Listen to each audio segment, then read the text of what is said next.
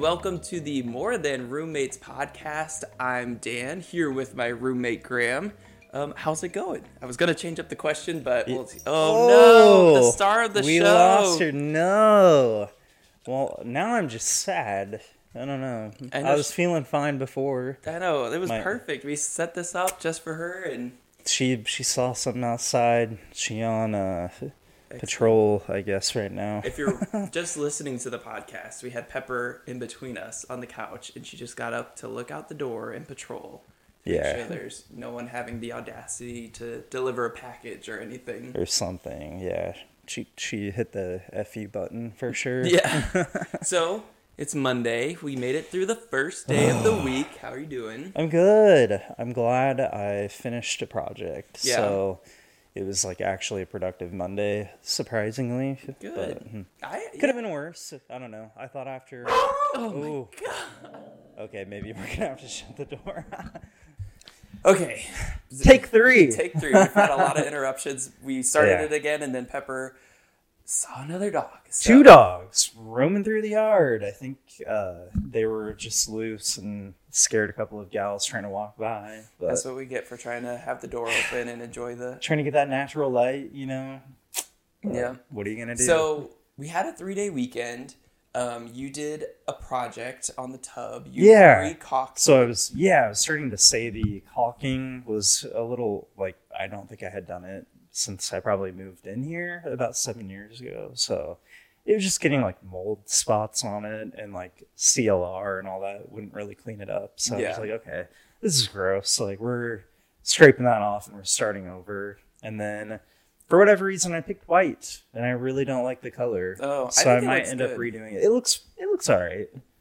Could be worse, but So it got me thinking though. So you bought this house. This is your first house. This is your first time living on your own too. Mm-hmm. And yeah. we've done a couple projects together. But what's it like? You know, when you got this house, what was going through your head? You know, like oh my gosh, this is a lot of responsibility all at once. Absolutely. I was scared a little bit. I mean, I was excited to have my own independence and to know that, you know, the money I'm putting into the place, you know, hoping that it wasn't going down the drain, you know, like rent, but I had to spend a lot of money here. So I guess the only good thing we've got the market moving, you know, in the right direction for us. So, but yeah, I don't know. I was a little worried, you know, like the mowing and, you know, trying to be responsible for everything. You know, anything breaks, you have to fix it. Like as I learned, but Yeah. I think um, the the biggest thing for me was probably my salary at the time. My mom, you know, she wanted me to get into a house that was, you know, not big, but a little bit bigger than I was looking at. Like this was honestly at the time like pretty much beyond my budget. You know, I would say. I mean, I could swing it, But you wouldn't But- be. Yeah, you'd be stretching it thin. yeah, it was just like, okay, you know, I can afford it. An entire paycheck is, you know, going to the mortgage, you know, at that time or whatever, too. So it was kind of uh, just a little bit nerve wracking, I think. Like thinking, okay, well, what happens when something goes wrong? You know, like, Yeah. am I going to be able to afford it? Am I going to be like, hey, mom, remember how you wanted me to spend 40 extra grand? Yeah.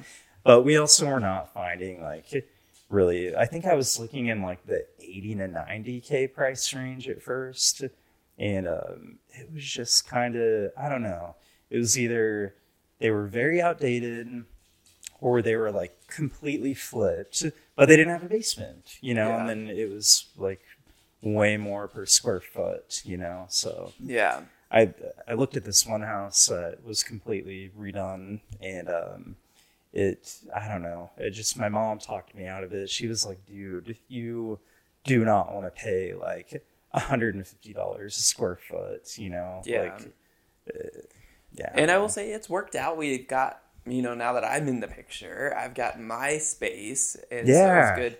Um, And then but I- doing those, yeah. oh, sorry. I was just gonna say, yeah, what really alleviated a lot of the pressure was when I changed, you know, jobs and I took a title cut, but it was like I doubled my salary essentially. awesome. So it the strain went down, and then when you came along, it really went down. So Mm, that co-living, that Yeah. really is a game changer. It's a yeah. And I will And- say, like, so one of our first projects that we did that I was like, it was an easy starter for. Yeah. It was um, changing out the garbage disposal, Oh, which I was. actually we did one before that. So, which one? do you remember when we sanded down all the shelves and stained Yeah, like that was. that, I think that was very. coat cos- and all that? Yeah, we had a co- uh, coat closet and Mm-hmm. we sanded it down and stained it. That was cosmetic. I had done Yeah. that before.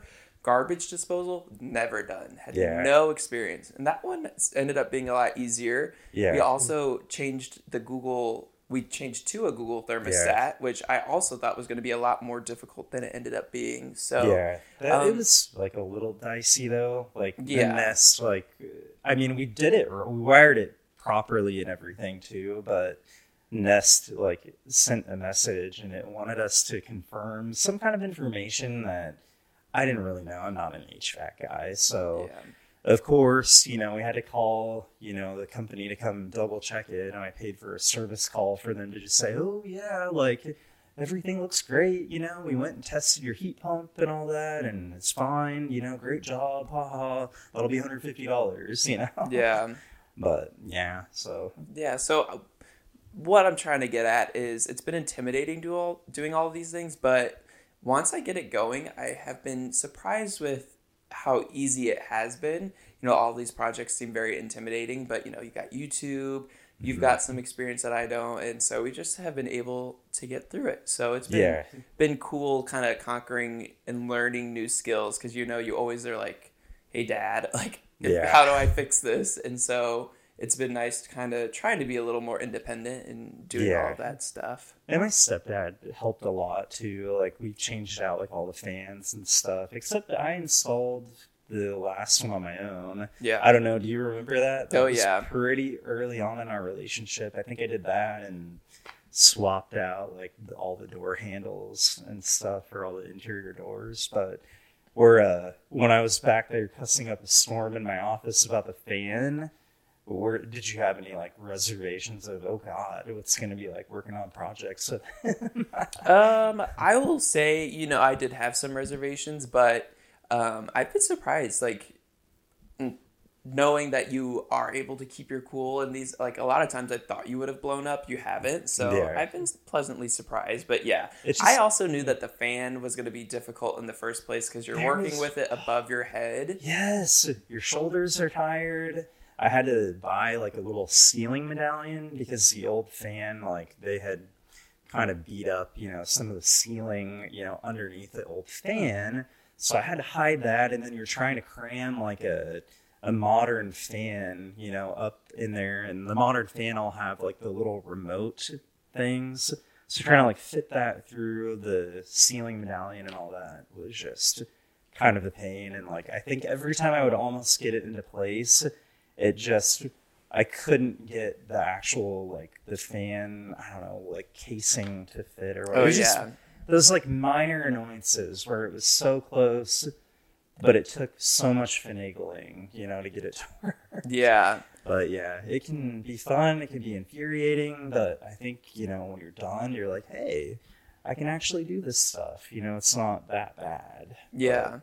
And so going on a little subject change, but the main thing I wanted to talk about today is um, do you think it's necessary to come out at work? Ooh, you know, I think that very much depends on the culture of the place you work at. Um, if you feel comfortable, then I say, yeah, you know, it's cool to bring your authentic self in everything you do. Um, it's, you know, still maybe not everyone's business per se, but And Uh, so when I first thought about that question, at first it was like, yeah, no, you don't need to. Like, it's no one's business. Um, but then I thought about it, and I do see some reasons to do it. You know, I Yeah. have come out at the last two places that I've worked at, um, and but that was also something that I was considering during the interview process. Do you think you should come out? Ooh, during the interview process, I think uh, in the interview process you should flip the script on the interviewer and just kind of ask, you know, like what DE and I initiatives do they have, And what does that mean? like diversity, equity, and inclusion. Okay. Like you want to get a feel for, okay, well, this you know employer support me because in this day and age, like it's not worth your time. You know, working somewhere where they're not going to respect you. You know what I mean? And if you can't get a you know general vibe from the interview.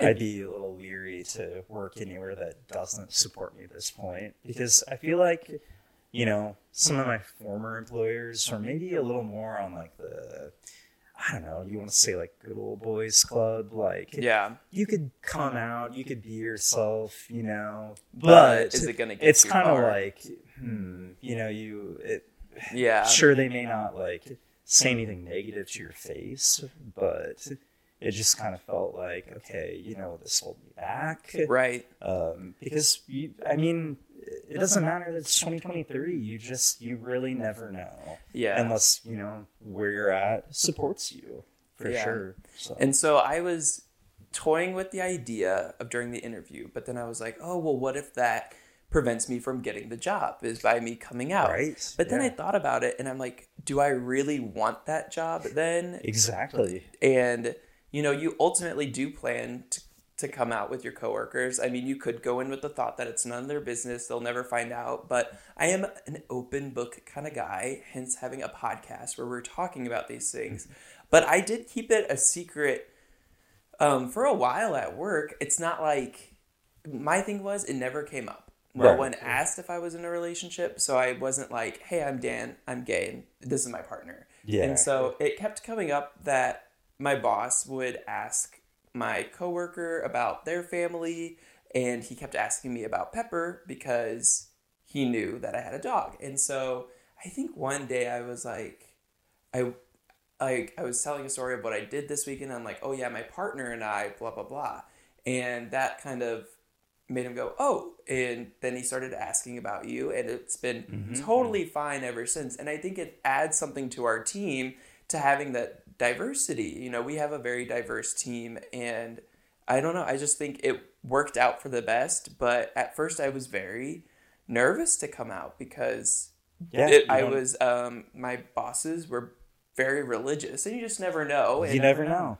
It's sad to say, but it's true. Yeah. I mean, some people clearly interpret their religion in different ways. Yeah, Whether they're, you know, a bad person or not, I Yeah. can't really speak on that. It's just a viewpoint to some extent for certain people. But yeah, and it's just like you don't want that to you know Yeah. impact your work career. Yeah, Yeah. You don't want to be stuck in the same position and or whatever, treated like garbage, you know, because there's that can happen too. Yeah. know? So yeah, I've kind of felt the waters, or you know, figured it out, and kind of was like, okay, I feel comfortable, and it's been great ever since. Um, I think even at my last job, that was where I made more of a spectacle because when I started that job, um, I wasn't out, and I had even gone to school with a lot of the same people I was working with. So a lot of these people that I, were my coworkers, I had known for five years. So at that one, I did have to like, or I didn't have to, but I chose to text everyone in a group chat that I had met someone and all that, and that was awesome. I never brought it up with my boss, and Yeah. so um, this one, I feel like I am my, my authentic self, and I think it makes me happier in my workplace. But also, I would say if you are really in a financial situation where you need the job and maybe it isn't the best, you know, like I had the luxury, like, okay, if they didn't handle that news well, then I could go look for someplace else. But I think, um, and from my perspective too, it makes a difference, you know, depending on kind of like where you're at, like if you're in a relationship, a committed relationship or not too.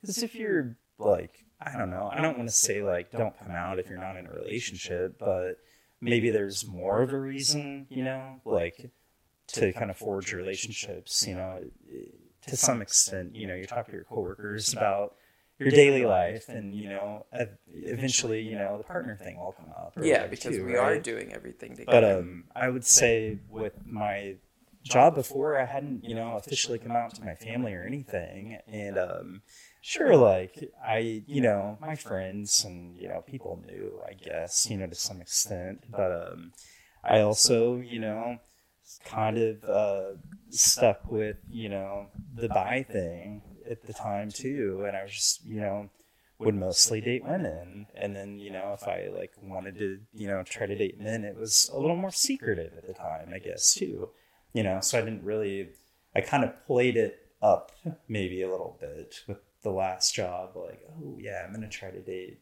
so and so, you know what I mean, the chick mm-hmm. or whatever, but yeah yeah, it's just um, an interesting thought about you know workplace culture and and I also view it as the point that I do want not that I'm like a role model or anything but if there is someone that is nervous too at least they could be like okay well Dan came out and he still has a job so right. especially where I work with a lot of younger people I want them to be able to see someone that I didn't see when I grew up exactly you know?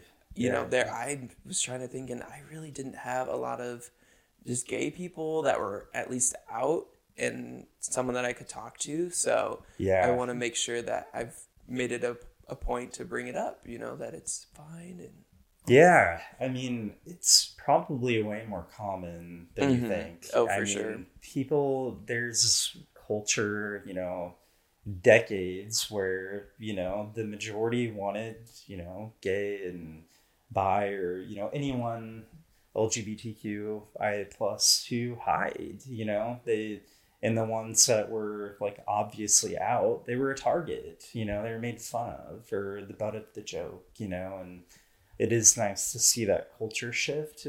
And I think the more people you know that are open to come out, it will to some extent. You know not that it's not normal, but it will normalize it in mm-hmm. society mm-hmm. and culture, you know. Yeah. So they're um, one of uh, so we have you know a lot of like resource groups you know where I currently work and it's fantastic. But um, you know during Pride Month you know we have speakers come in and I think uh, it uh, Thomas Beattie is his name. He um, was like a professional you know sportsman. I I think he was a soccer player. I don't know. I don't really watch soccer. I could be wrong. Maybe it was rugby or something else. But um, very cool to like start seeing like athletes come out too. Yeah. And I, uh, you know, you get to hear like diverse, you know, perspectives. Like he talked about, you know, like what that was like as an athlete, you know, because you've got like the locker room talk, you know, yeah. all that stuff too. So, do you recall like your first celebrity that you were like surprised to find out that they were gay or surprised that they came out or like your first impactful person that was oh yeah. Who Dude, colton haynes. Is that the bachelor? Uh no. So he was like an abercrombie model i think oh. first and then he was uh he's been in a lot of tv shows and movies. I think he was on uh like the not the green lantern some of the cw shows okay. uh I can't remember. It's been a long time, but That's he's cool. been in a lot of. He was in American Horror Story, but uh, he like pretty much like came out and then turned into like a gay icon like overnight. Wow. Like it, his posts are amazing on Instagram and stuff too. Like, he's very, very out, very proud, and he talks about you know his experiences too. You know, like the 2000s were like a really gross time. I think, oh, I'm sure. Know? Like, well, I was there, but yeah, yeah. But I mean, you even kind of got some of that with like in the news industry. Like, mm-hmm. if I recall, like, weren't you told that you needed to work on your voice mm-hmm. and like? Yeah, yeah that, that was a that, yeah that was something that was brought up at one of the places that i worked you know that was something that was always an insecurity of mine was how high my voice was. And um, it came up that they wanted me to work with a voice coach about lowering my voice. So um, i practiced and you know i i think i have lowered i think the biggest flex i was like okay i actually put in the work was my siri didn't recognize my voice anymore. I had to oh, re yeah re up it and like re calibrate it again because I couldn't remember. I would like yeah. yell at it all the time and it wouldn't work. But can can we also talk about how both of us somehow can set off each other's Siri. Yeah. It's like really we got weird. the same voice waves. Like last night, uh, his phone was like going off, and like the light, it was no sound, but the light was like lighting up the room. And I just had my eyes closed, and I kept seeing like light. So I was like, "Hey Siri," you know, do, do not Yeah, disturb. turn on Do Not Disturb. You just activated mine right now. did now. I? Yeah. That's Um, insane. So yeah, so I had some voice lessons. I will provide you some free voice lesson coaching right now if you are out there and you want to lower lower your voice. Um, they said like the recommendation: just go in your car, blare some music, and just keep trying to sing it in a lower octave. Okay, shocker. Go figure that. But they say like when you try to lower your voice, everyone thinks that you tilt your head down and you talk at a lower voice. But what my voice coach said is you actually want to tilt your head up because when you tilt down, you're like constricting your vocal cords and hmm. pinching them. Whereas if you're leaning up, it like helps, I guess. I don't know. Interesting. So yeah, he said I had a, a husky voice where I've always thought of it as very scratchy, but he recommended before every broadcast that I drink a warm, not a hot drink, um, because that would help keep my vocal cords from rubbing against each other.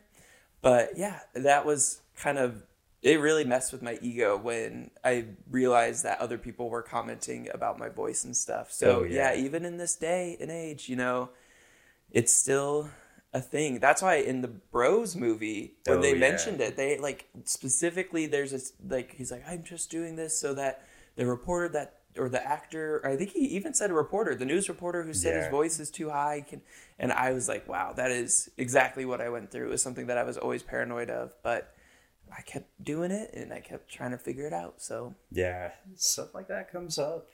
Um, it's cruel, you know. But Mhm. people want to put other people in a box for whatever reason. you Yeah, know, and I don't. is- They might not have known that was such a big insecurity of mine when they brought that up. Mm, So, but, yeah, but it yeah. still hurts just to Yeah. know when it's something that you are already aware of, and then it's also something that's not easily fixed. As you know, like I still remember after my first broadcast, um, you know, all my family was like calling me and so happy and so excited. But I had a family member call, and they were like, "Oh, well."